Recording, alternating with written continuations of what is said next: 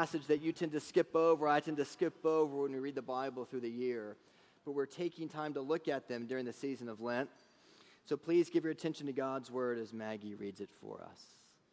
A reading from Leviticus. You shall count seven full weeks from the day after the Sabbath, from the day that you brought the sheaf of the wave offering. You shall count fifty days to the day after the seventh Sabbath. Then you shall present a grain offering of new grain to the Lord. You shall bring from your dwelling places two loaves of bread to be waved, made of two tenths of an ephah. They shall be of fine flour, and they shall be baked with leaven, as first fruits to the Lord. And you shall present with the bread seven lambs a year old without blemish, and one bull from the herd, and two rams. They shall be a burnt offering to the Lord, with their grain offering and their drink offerings, a food offering with a pleasing aroma to the Lord. And you shall offer one male goat for a sin offering, and two male lambs a year old as sacrifice of peace offerings. And the priest shall wave with them the bread of the firstfruits as a wave offering before the Lord with the two lambs. They shall be holy to the Lord for the priest. And you shall make a proclamation on the same day. You shall hold a holy convocation. You shall not do any ordinary work. It is a statute forever in all your dwelling places throughout your generations. And when you reap the harvest of your land, you shall not reap your field right up to its edge, nor shall you gather the gleanings after your harvest. You shall leave them for the poor and for the sojourner. I am the Lord your God. The word of the Lord. Thanks be to God. Let's pray together. Father, would you take your word now and would you use it to change our hearts? Leviticus is such an intimidating part of the Bible for so many people. And I pray that you make it clear. Thank you, Jesus, that you're here. In your name we pray. Amen. Okay. We're in a series on what probably is arguably the hardest series to preach if you're a preacher. The feasts of the Old Testament in Leviticus chapter 23. Have you ever heard a sermon on the feasts of the Old Testament in Leviticus chapter 23? Probably very few of you have. More of you perhaps have studied them, but it's a very obscure part of the Old Testament. But they present to us a very, very important question because all of Scripture is God breathed and it's all meant to change us. Why would God, why would God give Moses, and why would Moses give the Israelites all of these obscure rules about feasts in Leviticus.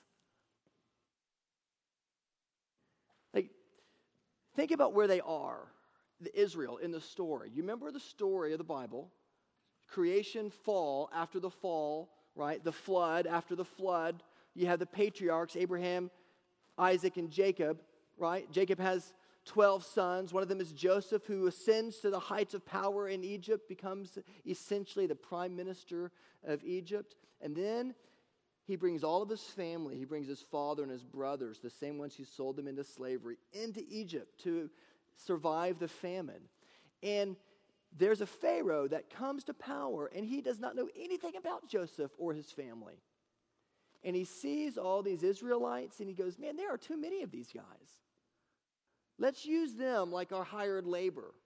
And let's unionize them into our indentured servants. And so God does with Jacob's family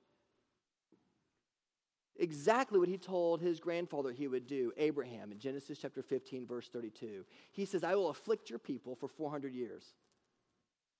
And so for 400 years, Israel is afflicted. Actually, if you count from Jacob or Isaac, if you count down, it's actually 190 years until they go into slavery, and then 210 years and they're actually in slavery, but 400 years. And a guy named Moses, who you, you know about, you've heard about Moses, rises up from amongst the Israelites, who's adopted by one of Pharaoh's daughters, who is the prince of Egypt, right? who then comes and rescues his people out of captivity.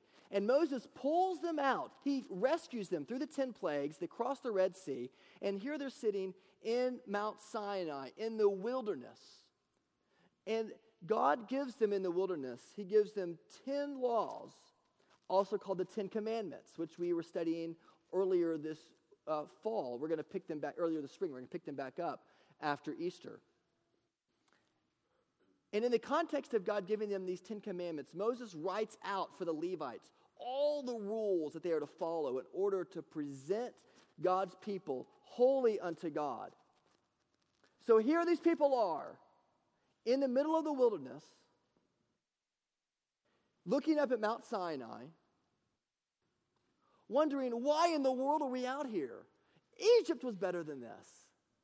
And Moses has the audacity to read these people, read to these people this detailed exposition of these feasts that they are to start following. Why would he do that? He would do that because God is trying to give them back cultural liturgies and community practices that they have not known for 400 years. God is trying to pull them back into a kind of community that makes them distinct, that can be their own. Think about what it would be like if, if you had five, no, let's say 10 generations, 400 years. That's 10 generations of your people. Your, your father, his father, his father, his father. And all you've known every day is you get up early in the morning and you go out and you serve Pharaoh. You do exactly what he says. And you do that, friends, for 400 years. I just want you to think about the kind of psyche, the changes in the psyche that would have on a people. That's like saying that we were in, in bondage to England since far before the Revolutionary War.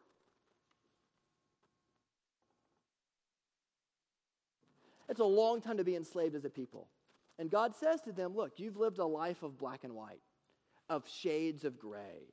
I'm going to show you what color looks like. I'm going to bring back to you cultural liturgies. I'm going to bring back community practices that are going to define who you are and shape your loves. Now, what in the world does that have to do with you and with me? Everything. Because we may not be in bondage to bad things like Pharaoh, but you know what? We are in bondage to good things like power and money and sex. Good things that God has given us. Not bad, evil things like Pharaoh and taskmasters that are over us, but good things in our life that have become over desires and have crippled us. And the Bible calls that sin.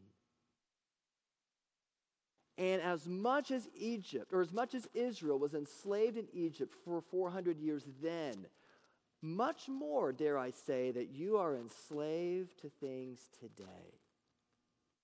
You and I live lives of black and white. And when God pulls you into worship each Sunday, He's pulling you into Technicolor. He's trying to show you what the world looks like in color under the beauty of the cross. Sin is kind of like, if I can explain it this way, it's kind of like, you know, on your settings button when you get a new TV and you're trying to adjust the color contrast. And, it's like in black and white, and you're trying to add more color. Sin is like you're punching the color button, trying to get it to show the hues and the colors, and all it's doing is making it more gray and black and white. Sin does the opposite intention of what you always think it will give you. And you know what I'm talking about because you take things like sex and you turn it into pornography. And it's a slavery far worse than chains. Or you take good things like food and it becomes to dominate your self image and it cripples you. You know what I'm saying? So, this passage has everything to do with us. The Feast of Weeks shows us how to get color back into our lives. It shows us just what Nathan read for us through the Westminster Confession. What is the chief end of man? The chief end of man is to glorify God and enjoy Him forever. Well, how do we enjoy God forever? What does God want? Three things He wants from this passage. Are you ready? Three things God wants. Number one, look at your sermon outline. God, number one, wants you to celebrate. God wants you to celebrate. Now, the book of Leviticus is a book about how to worship God. It's a book about how to live differently, worship differently than the pagan nations. And seven times a year, Israel were to hold these feasts, these parties.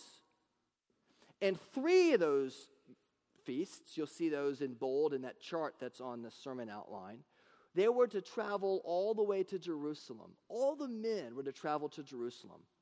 And they would often pray the prayers of ascent that are in the back of the Psalter, the back of the book of Psalms, as they marched into Jerusalem. And you think, well, what does that have to do with us? They had seven feasts. We don't have feasts today. The feasts of weeks is shot all the way through the Bible. It's called the Feast of the Harvest. It's called the Feast of First Fruits. Every male had to attend. It was a holy convocation, which just means it was a holy day. It was a Sabbath. All the stores were closed. Nobody worked. It was a time of holy rejoicing. And the first fruits were presented to the temple. Now, Blake, this is great. Seven feasts for Israel. Listen, we don't have feasts. We don't have seven. But you know what we do have? We have 52.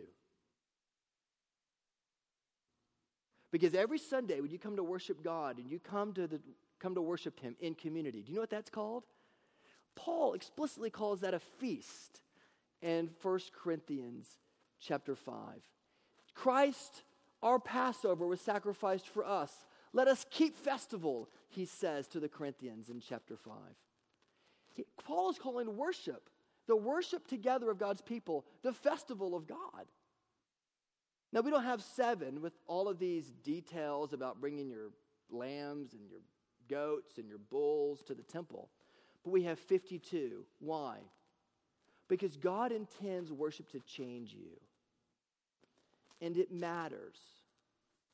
Like some of you are fighting distractions about what you're going to have for lunch. But this hour of the week is meant for God to use in the context of his people to help you see his beauty and his grandeur and his glory. Worship for God's people matters. Because these feasts are magnified with the coming of Jesus, not into seven, but into 52. And every time you come to worship, you come to enjoy the Lord. But there's a problem, isn't there? There's a problem because you and I hear all the time well, listen, I can be a Christian and I can love Jesus and I can be right with God, but I, I don't really like the church. Like 80% of people in Tulsa say that. Did you know that? Barna tells us that in this city, 80% of the people say, I can be a Christian, I can walk faithfully with God, but I don't really need the church. I don't need the community. That is not what Scripture teaches. Well, people say, well, what about the thief on the cross? He didn't have a church. Don't use that as the rule, that's the exception.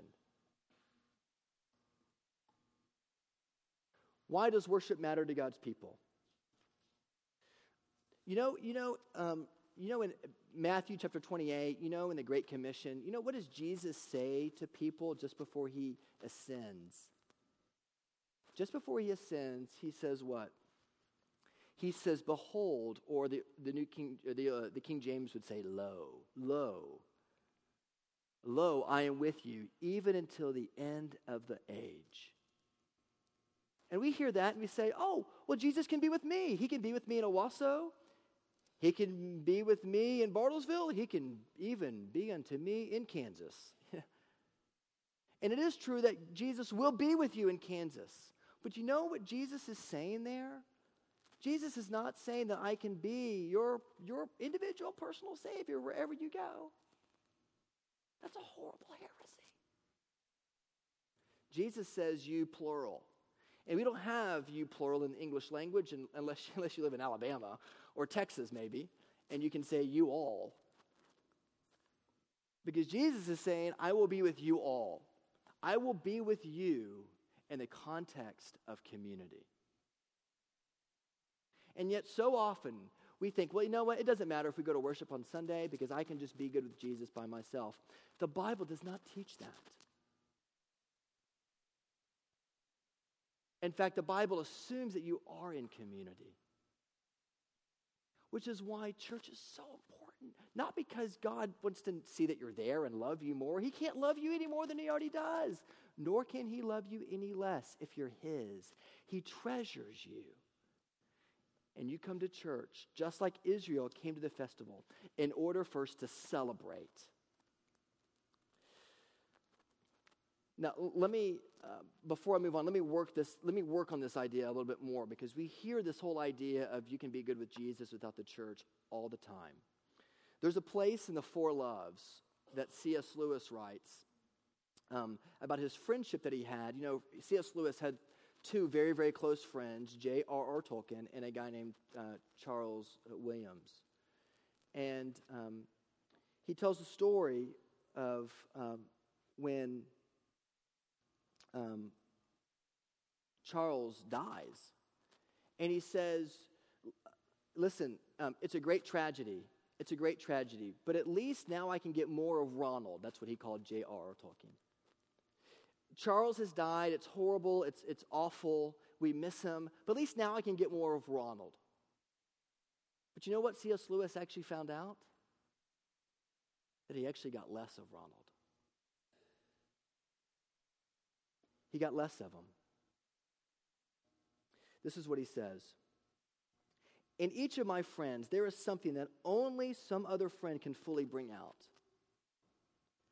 By myself, I am not large enough to call the whole man into activity.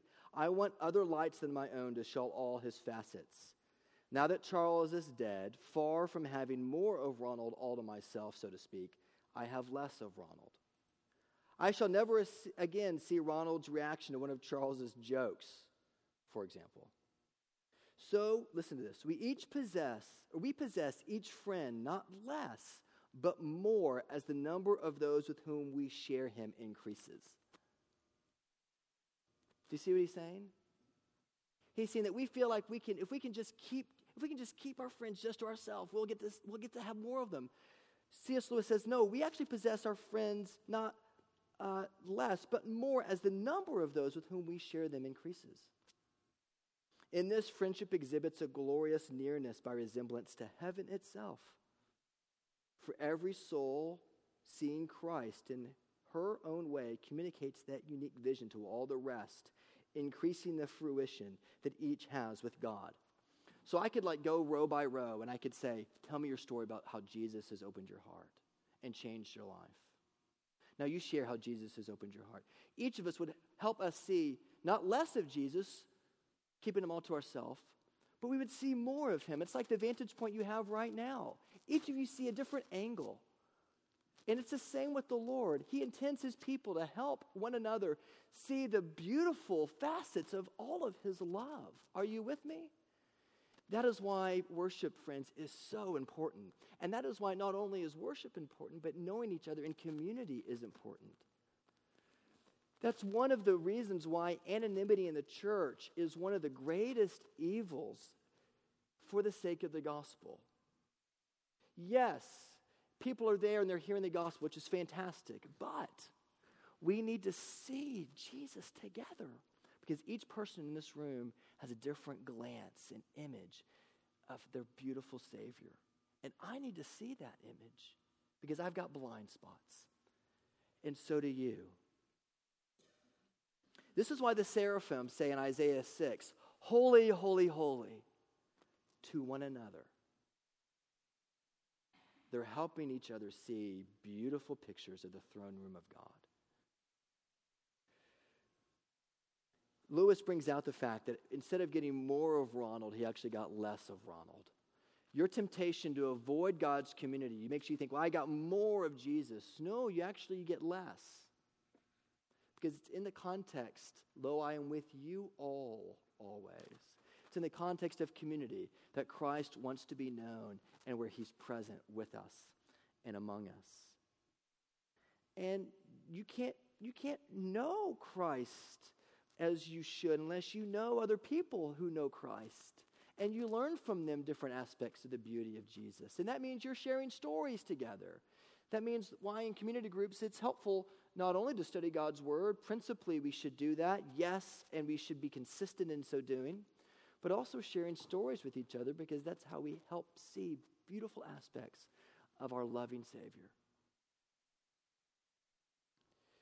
And why is that the case? Because Jesus is a real human being.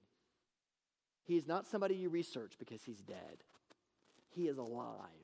And you know real living, breathing human beings how? In community. First thing God wants you to know is He wants you to celebrate. He wants you to celebrate. That's why He gives us the Feast of Weeks. Secondly, not only to celebrate in community, but what? He wants you to know Him intimately. Now, look at the details of this feast. Lower your eyes to the text it says that you shall offer him a burnt offering and a grain offering and a food offering and a sin offering. You shall bring from your dwelling places. Listen, in Leviticus 1 to 7, there are five different kind of offerings that you can give to the Lord. And here in this week, in this Feast of Weeks, the Lord demands four of them. And not only does he demand four of these offerings, but he says, I want you to bring from your dwelling places, which means for an Israelite to hear this, it's saying, like, I want you to bring from the innermost drawer in your wardrobe something for me. I want you to reach into the most intimate part of your home and bring something for me. Because their dwelling places were like where they slept. There was a one room tent. And so they were to bring seven lambs. They were to bring a grain offering. They were to bring these other things that the Lord tells them that they are to bring a bull and two rams, these 10 animals, and these two loaves. They were to bring them from their dwelling place and they were to bring them to His in the holy temple. Now, today, we don't need sacrifices because, as Chris read, we have Jesus Christ, as Hebrews tells us, who was the once for all sacrifice for us. But what does it mean to go from our intimate dwelling places and bring something to Him in His dwelling place? What is that but what prayer is? To bring the deepest recesses of your heart before the throne of God. Not only are you to celebrate, but you are to know Him intimately. God wants you to know Him intimately. And the way He wants you to know Him is through the practice of prayer. Now, Augustine um, St. Augustine wrote many, many years ago to a, a, noble Roman woman who was a widow. Her name was Anicia Faltonia Proba. And in one of his letters, it's the only letter that he wrote exclusively on the subject of prayer. He says to this woman who's a widow, he says, if you're going to learn how to pray, there are two steps you need to make. Step number one, are you ready? he says to her, this very wealthy widow, he says to her, You need to count, despite your earthly circumstances, you need to count yourself utterly desperate before God. The word he uses is desolate to the world. You need to see that no matter how great your prosperity may be, you've got to count yourself desolate before the Lord. That is to say, that if you are worshiping things first, that ought to be fourth or fifth you are repeatedly seeing how those never satisfy you like you want. And instead of worshiping first, what should be fourth or fifth, Augustine says you've got to count yourself utterly desolate of having anything of value before the Lord. And of saying that, yes, Jesus, my career does not satisfy me principally. My 401k or the amount of money I have does not satisfy me ultimately the power that I have by my position. That's not what does. You have to count all of these other lesser gods in your life as utterly desolate with respect to the world. And then, he says, dear Proba, once you count your life desolate, then you know what you should pray? Augustine says you ought to pray for the exact same thing that everybody else prays for a happy life. Because once you understand the first principle, namely to count yourself utterly desolate, you know that everything that you would ordinarily pray for, Lord, give me more of this, Lord, protect me from that, all of that begins to change because you see that it is the Lord Himself who's able to satisfy you. And you begin to pray, Lord, make my soul delight in the richest affair. Make me delight in you. Be for me the satisfaction my heart so longs for. And then he goes on to quote our call to worship today. One thing I have desired of the Lord, this one thing I will seek after, that I may dwell in the house of the Lord and behold the beauty of the Lord, that I may go into his temple to feast and stay there, to feast in prayer. Listen, God wanted Israel, and God wants us to know him in his holiness. And he wants us to celebrate, which is why he doesn't give us seven feasts. He gives us 52 every week we gather together, and we celebrate the beauty of his goodness for us.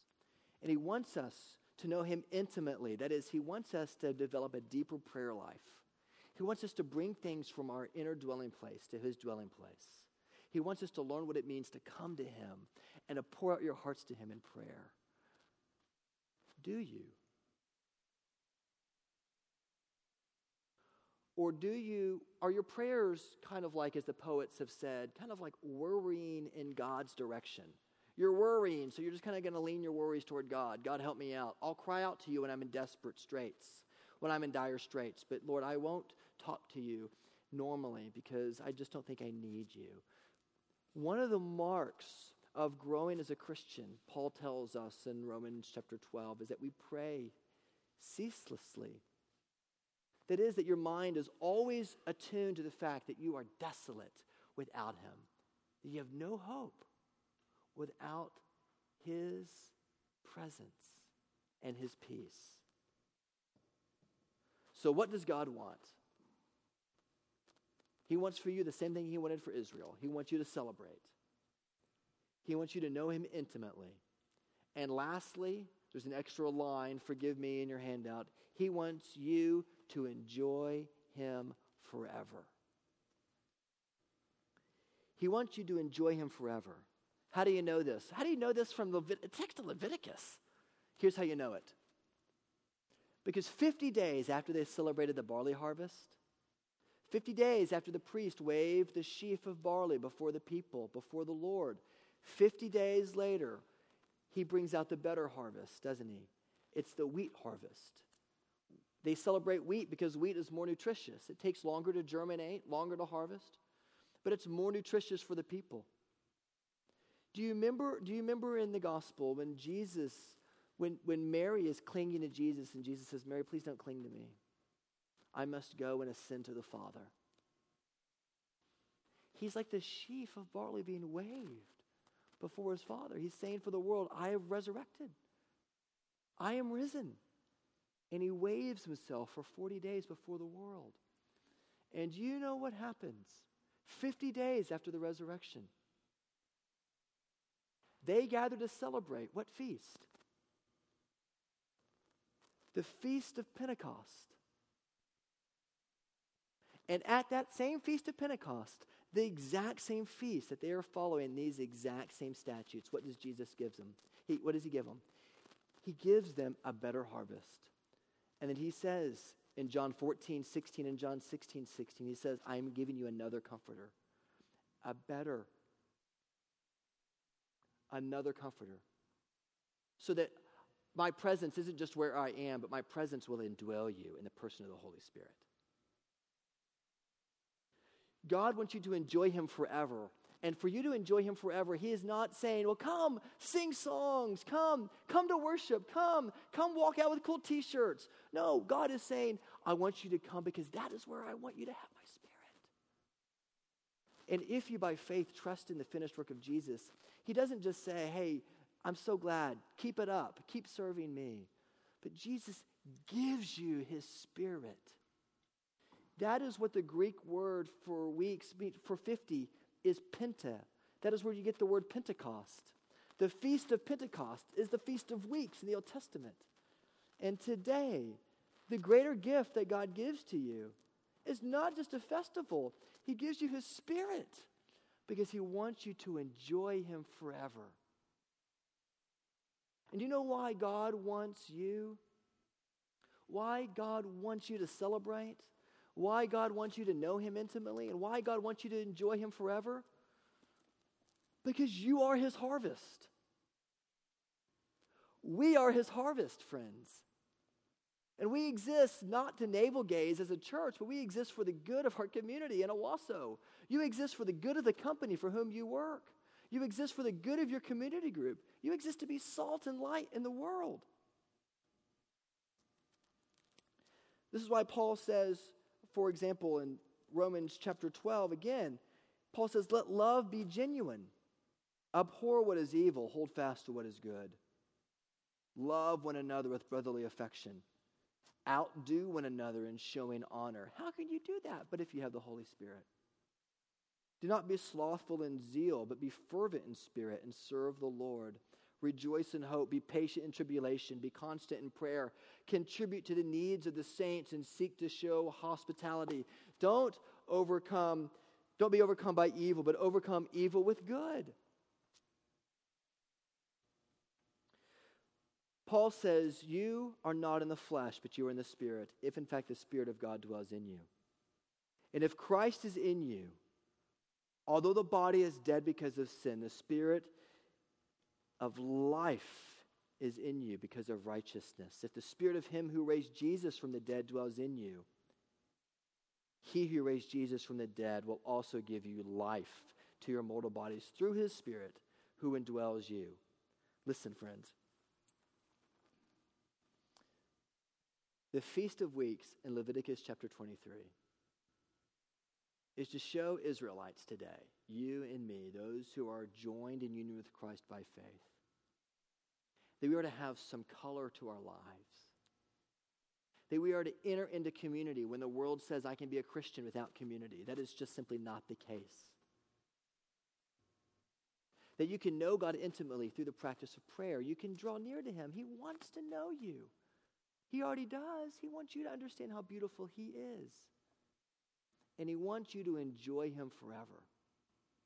That's why God gave the Feast of Weeks to the Israelites in the Old Testament. It was to be a reminder of His incredible provision for them by bringing them out of slavery into the freedom of His presence in the wilderness and one day into the land. And today, God gives us the incredible freedom of the wilderness indwelt by His Spirit. And one day, fully, when we are glorified, He will make us whole. He will, if you will, bring us into the land of glory for His joy and for His honor. But until that day comes, we are His harvest. Let's do that, resting in Christ's sacrificial work for us for he was the lamb that was slain. You brought nothing to the table but your sin. And he was the burnt offering. He was the sin offering. He was the grain offering to bring, your, bring us back together in fellowship with one another and with the Lord. So, God wants you to celebrate. God wants you to know him intimately. And God wants you to enjoy him forever. We are his harvest. Let's pray.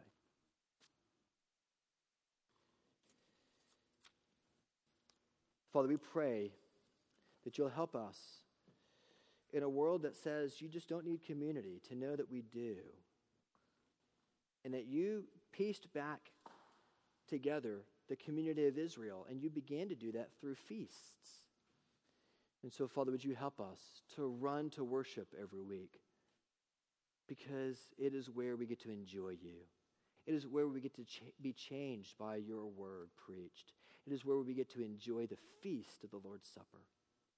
We pray that you'll change us by your Spirit. We pray these things in Jesus' name. Amen.